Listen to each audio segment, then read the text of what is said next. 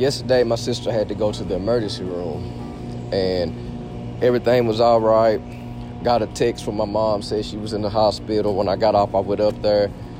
Everything ended up being good, but ultimately, my sister ended up having to have an emergency surgery. It was supposed to be a 30-minute surgery. It turned into a 3.5-hour surgery. And her symptoms, she started just getting this pain all of a sudden at once. And when she started getting this pain, she called her friend, and her friend had to come get her and take her to the emergency room. So my sister had plans today, y'all. She had plans of doing some things today.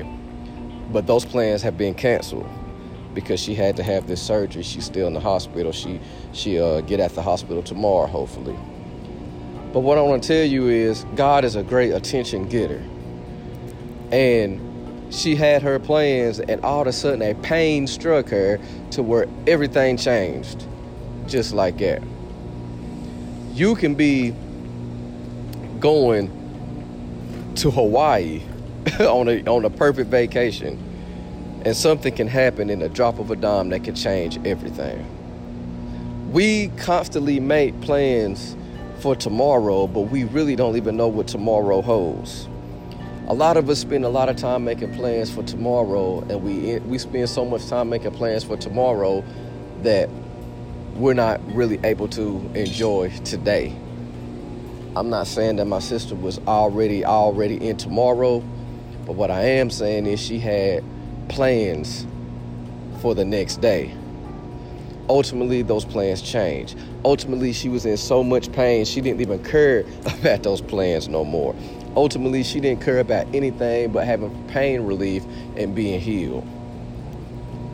And sometimes God has to break you down sometimes, just like my sister had her issue last night. Sometimes God would give you a gut punch when you least expect it, to break you down, to humble you, only just to show you how much he loves you, only just to show you, to reveal some things to you, only just to get your attention on certain things. Now, the problem is a lot of times we don't listen. It's up to us to listen to the warning shots that it gave to us. Sometimes those warning shots hit you a little harder than others. But I learned a lesson from it. I learned a lesson to how quick life can change within a second. Not just in my sister's case, but in my case. The thoughts that was going through my mind, seeing my sister in the emergency room, knowing the fact that she had to have surgery, and thinking about her all day long, just being concerned, just that instance of it just messed me up a little bit. And I can imagine the thoughts that was going through her head when the situation was going through. The fact knowing that I was there, my mom was there, her husband was there, all of that gave her a certain amount of comfort, but it didn't stop the fact that she still had to have surgery. So I can imagine the fact, the things that was going through her head. So I want you to ask yourself this. If you're planning for tomorrow, next week, and you're spending more time planning on the future, what are you taking away from your today? Don't miss out on today planning your tomorrow. God gives us daily bread. God has a plan for you today. He has a plan for you this second. Don't overlook your plans today to plan for tomorrow.